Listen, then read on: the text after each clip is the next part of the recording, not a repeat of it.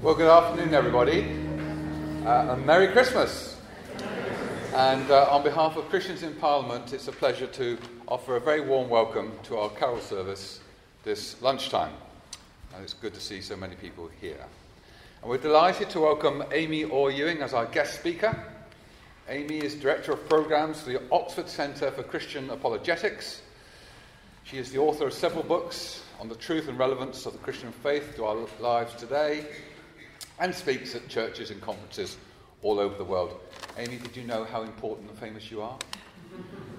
Very impressive. The service will proceed without further direction, so please stand for the carols, sit for the readings, and for the solo pieces. And as we begin, let's just quieten ourselves and pray together. Almighty God, our Father, what a privilege to be here in this place this day. Thank you for the freedom to gather to worship you. And we pray today and this Christmas that we would delight to hear again the message of the angels. And in our hearts and minds, go to Bethlehem with the angels and the wise men to understand the things that happened there. And together with them, worship the Saviour, who is Christ the Lord. And at this time, especially, we pray also for the needs of the whole world, for peace on earth and goodwill among all its people, for wisdom for those in authority to govern with justice, truth, and peace. In the name of Christ. Amen. Amen. Would you please stand to sing our first carol?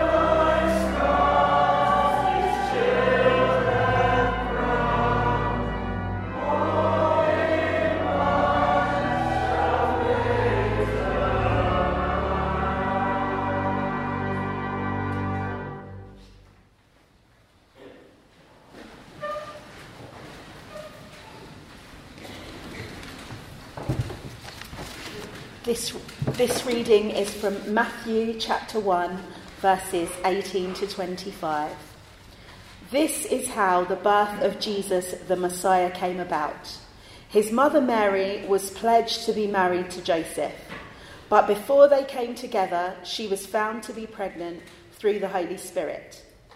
Because Joseph, her husband, was faithful to the law and yet did not want to expose her to public disgrace, he had in mind to divorce her quietly.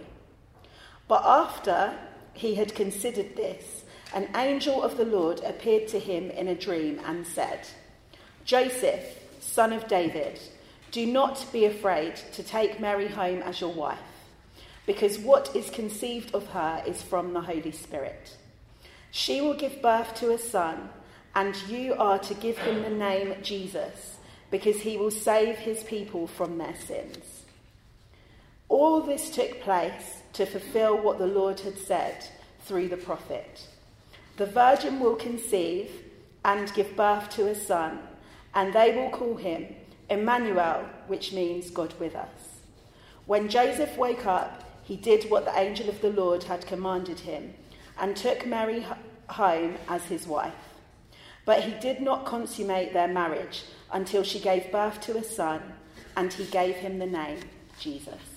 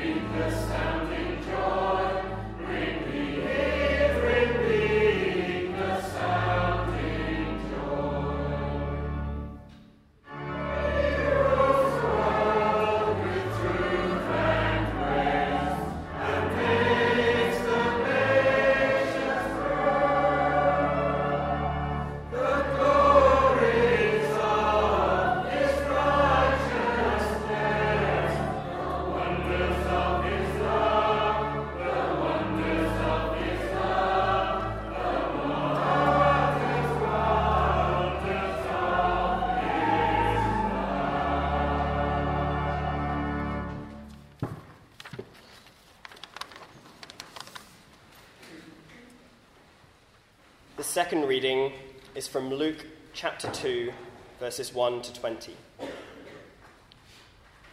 In those days, Caesar Augustus issued a decree that a census should be taken of the entire Roman world. This was the first census that took place while Quirinius was governor of Syria.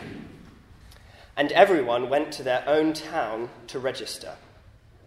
So Joseph also went up from the town of Nazareth in Galilee to Judah, to Bethlehem, the town of David, because he belonged to the house and line of David. He went there to register with Mary, who was pledged to be married to him and was expecting a child. While they were there, the time came for the baby to be born, and she gave birth to her firstborn, a son. She wrapped him in cloths and placed him in a manger because there was no guest room available for them. And there were shepherds living out in the fields nearby, keeping watch over their flocks at night. An angel of the Lord appeared to them, and the glory of the Lord shone around them, and they were terrified. But the angel said to them, Do not be afraid. I bring you good news that will cause great joy for all the people. Today, in the town of David, a Saviour has been born to you. He is the Messiah, the Lord. This will be a sign to you. You will find a baby wrapped in cloths and lying in a manger. Suddenly, a great company of the heavenly host appeared with the angel, praising God and saying, Glory to God in the highest heaven, and on earth peace to those whom his favor rests. When the angels had left them and gone into heaven, the shepherds said to one another, Let's go to Bethlehem and see this thing that has happened, which the Lord has told us about. So they hurried off and found Mary and Joseph and the baby who was lying in the manger. When they had seen him, they spread the word concerning what they had been told them about this child, and all who heard it were amazed at what the shepherds said to them. But Mary treasured up all these things and pondered them in her heart. The shepherds returned, glorifying and praising God for all the things they had heard and seen, which were just as they had been told.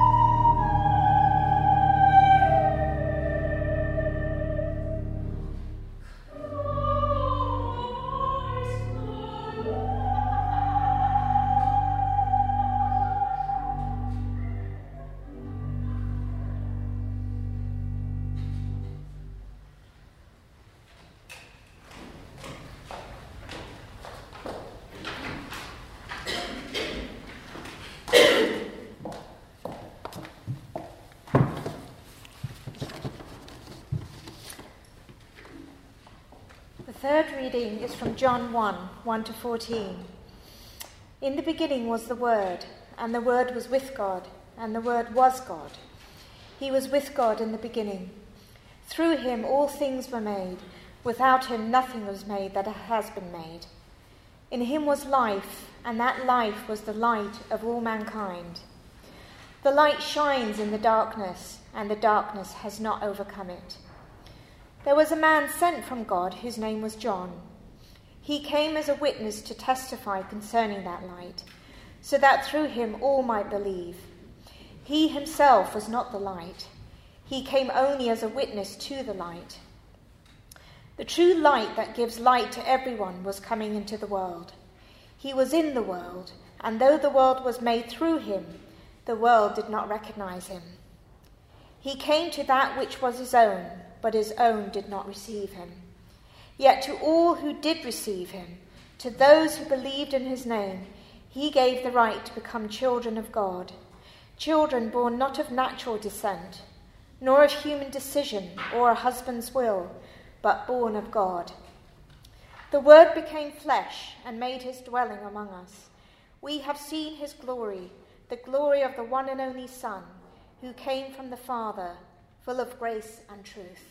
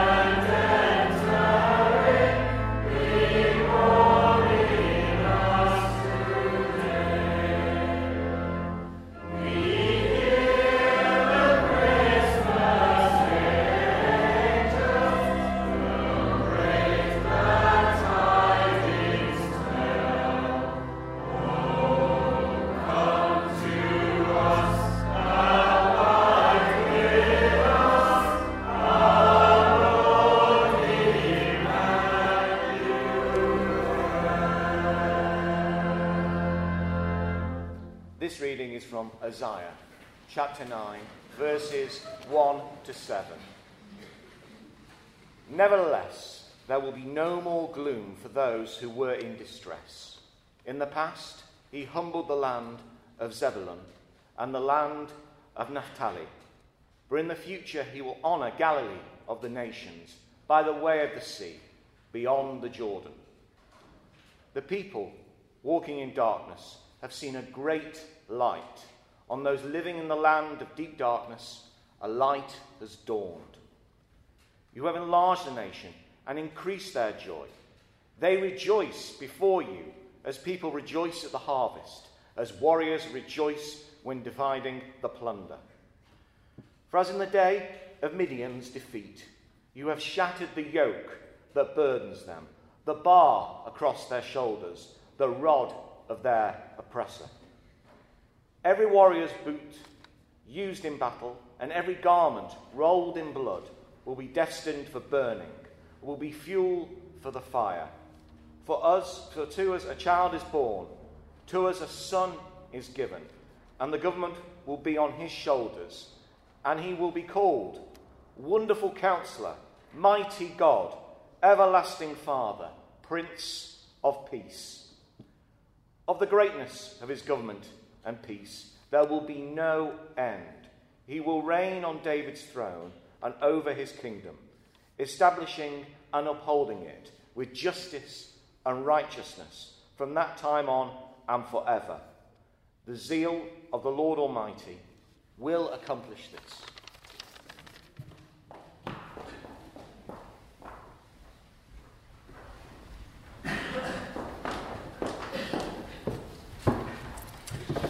Well, good afternoon. For a number of years, um, my husband and I lived in Peckham. He was the priest of the parish there. And on one occasion, uh, a group of women from the community had gathered together to celebrate the arrival of a much longed for baby. On that occasion, it was quite near Christmas, and one of them turned to me and said, You know what would have happened if there had been three wise women instead of three wise men? I said, No. She said, Well, they would have asked for directions, firstly. Secondly, they would have arrived on time. They probably would have helped deliver the baby, cleaned the stable, made a hot meal, and finally brought three practical gifts. We're going to spend a few moments together reflecting on what Christmas is really about. You see, in this story uh, that we've heard read from multiple perspectives, we're being shown something about reality. We're not actually being asked to make a leap into the dark to believe in a God. He is showing us that He is real. He is inviting us to encounter Him personally. And He gives us signs of that reality, real evidences that this is not a delusion, this is not a fantasy, but that he is, in fact, real. The first sign you might have noticed um, as we were reading is the sign of prophecy in history that God would come as a baby, born to a virgin in a very specific place. Hundreds of years before the birth of Jesus, the prophet Isaiah wrote this The Lord will give you a sign. The virgin will be with child and will give birth to a son and will call him Emmanuel, meaning God with us. A virgin will have a baby who will be God with us, 700 years before Jesus was born. This claim is that the intelligence that brought the designed universe around us into existence the being who created the space time continuum, is now going to enter space and time, enter history as a human being born of a woman. The prophet, the prophet Isaiah predicted that this would happen and that this would be a sign to us. The prophet Micah prophesied, You, Bethlehem Ephrathah, though you are small among the clans of Judah, out of you will come for me one who will be a ruler over Israel, whose origins are from old. from ancient times. Again, hundreds of years before it happened, the birth of the eternal God as a human being in Bethlehem is predicted. It's as if God is giving us clear signs in history for people who might need to know that this is real, that we're not being duped in some way.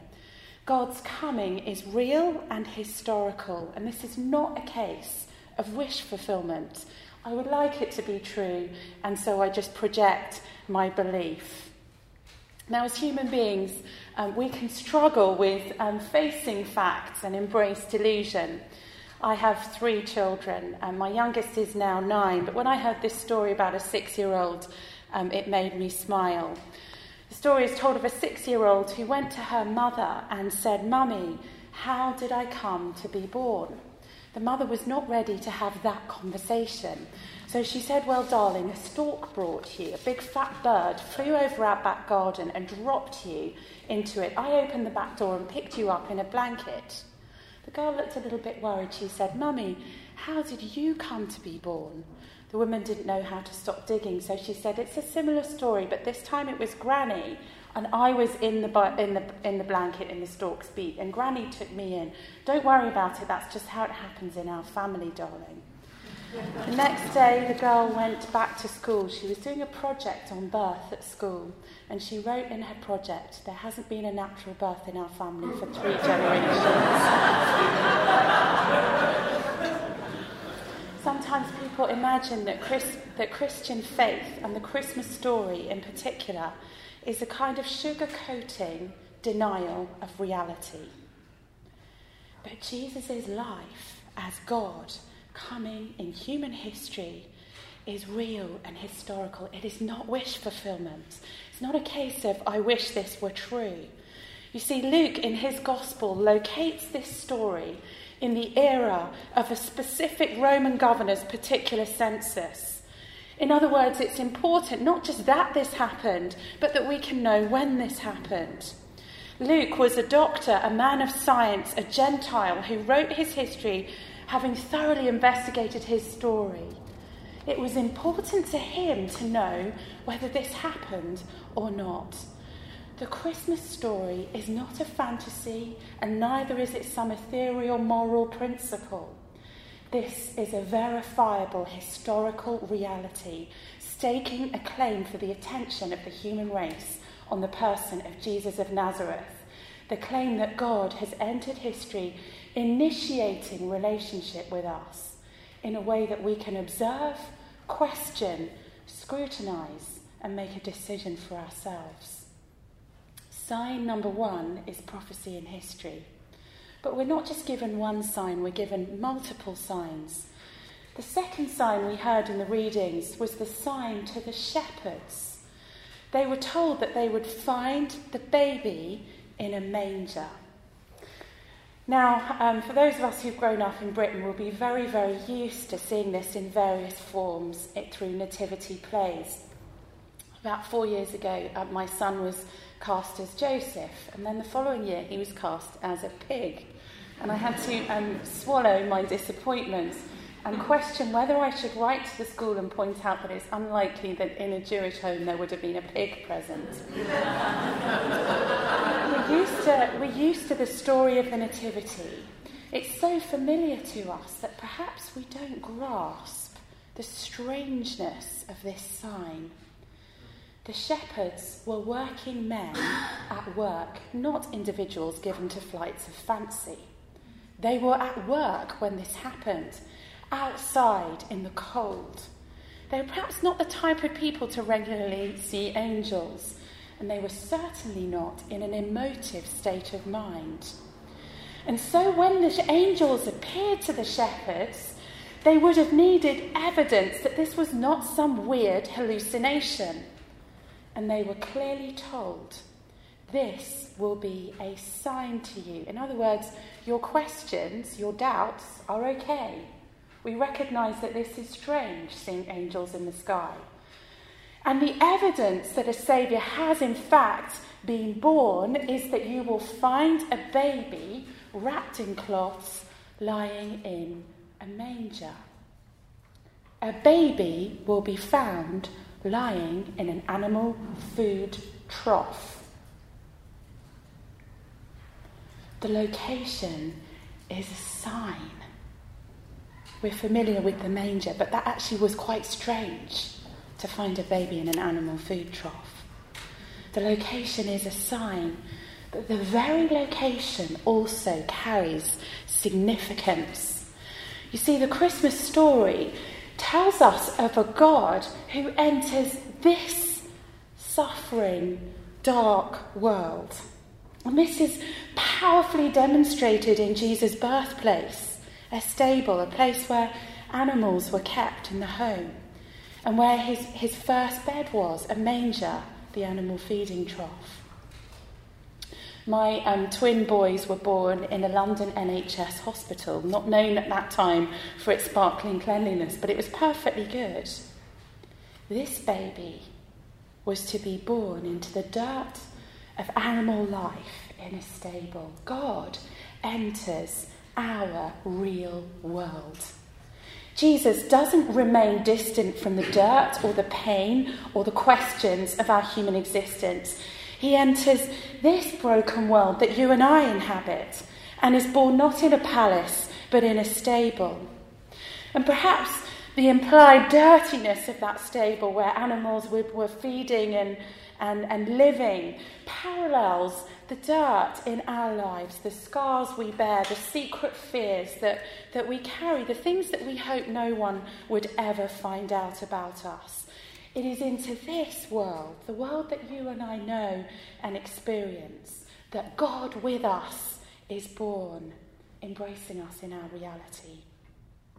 As if to underscore this, the prophet Isaiah wrote these famous words The people walking in darkness have seen a great light.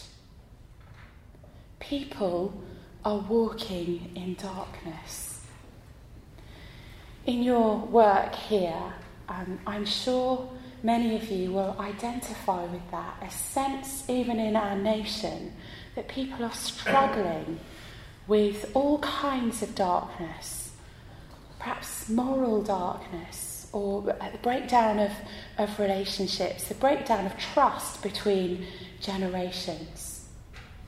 The prophet Isaiah says people are walking in darkness. But into that darkness that you and I experience, light has come. Light has come. John's Gospel, and we heard the reading, says this The light shines in the darkness, and the darkness has not overcome it. At Christmas, we celebrate and we affirm both the, the truth of our reality of, of darkness, but we're not left there, but that light has come into this world in Jesus. Now, light does a number of things. Light opens our eyes, we see things clearly in the light. Light reminds us that we're not forgotten. Think about the relief you feel when you're stumbling in a dark room and you don't know where you're going or you're disorientated and someone switches on the light and suddenly the direction is clear you realize you're no longer alone. The light can be like a, a rescue light, a searchlight, and when we see it, we recognize that deliverance has come. A number of years ago, I was stuck in a sandstorm in no man's land between Turkmenistan and Afghanistan. I'd been part of a small um, team of theologians um, before September the 11th going to interview the Taliban in their headquarters about their theology. And now we were trying to come home using the same route that we had gone through, but the Turkmen guards wouldn't let us back into the country. They wanted a bribe from us, but we had no money.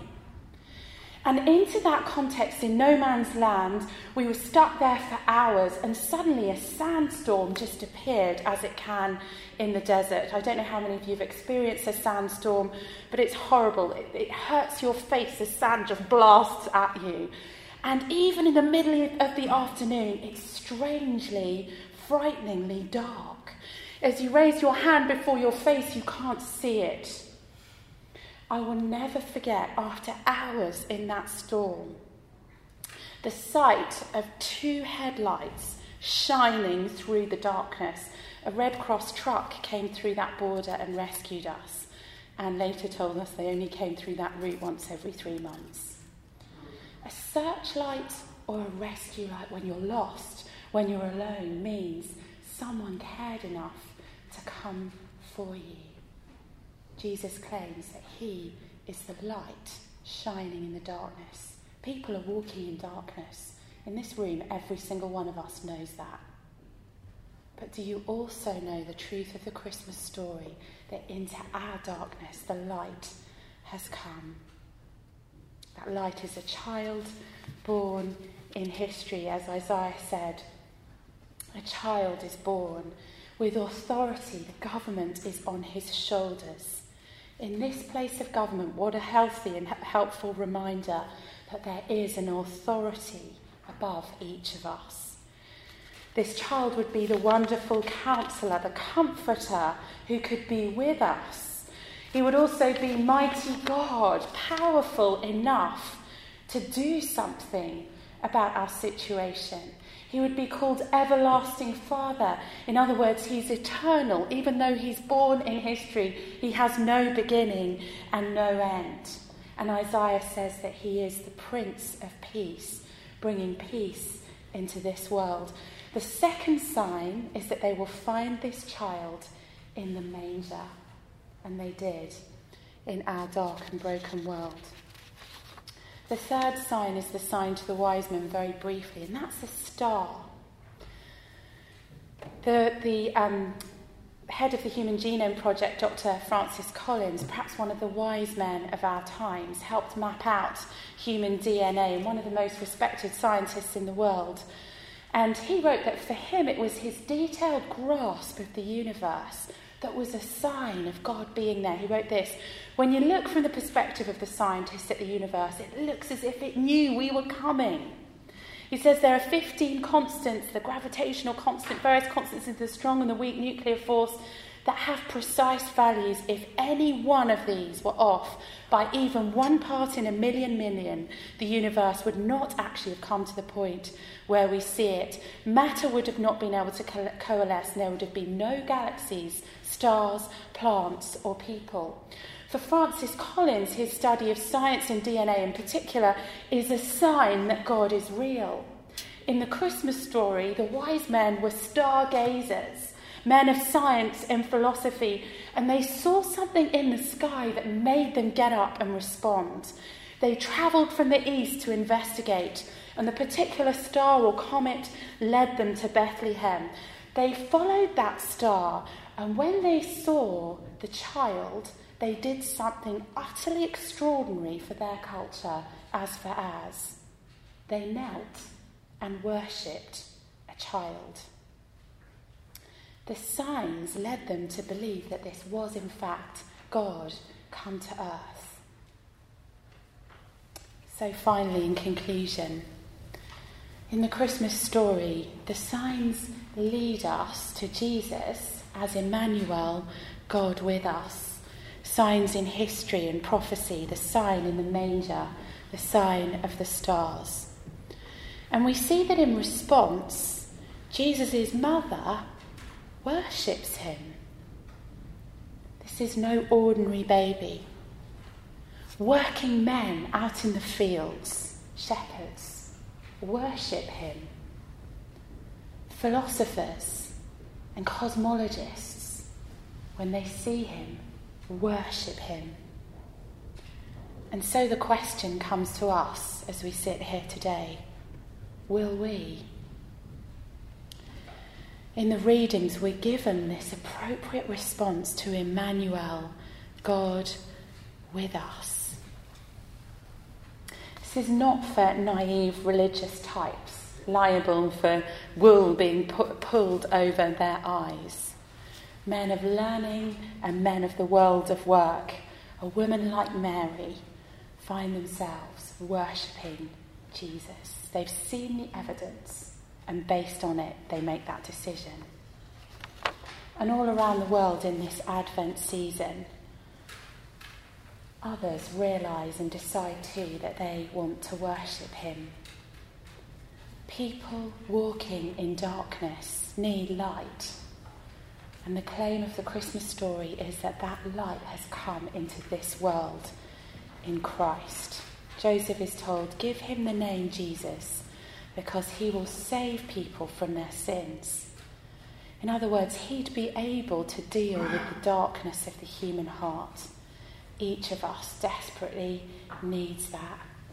That's what Christmas is about receiving that forgiveness from Him and giving Him that worship that He is due. Why don't we bow our heads for a moment? I'm just going to say the words of the carol that we sung um, to close as a prayer. O holy child of Bethlehem, descend to us, we pray. Cast out our sin and enter in. Be born in us today. Amen. Please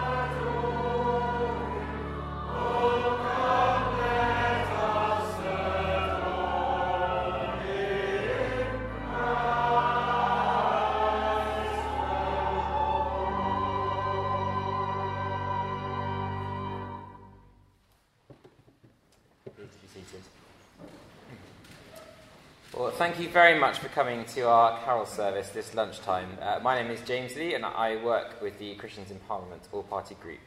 Uh, if you're a pass holder and would like to reflect further on the message of Christmas and the wider claims of the Christian faith, there's a, a blue card uh, on your chairs with details of a weekly course called Life Explored uh, that begins in January, and we'd be delighted for anyone in Parliament to uh, join us for that. Uh, there are also uh, weekly Bible study groups that run at various times for members and staff, and chapel services in here on Tuesday and Wednesday lunchtimes when Parliament is sitting.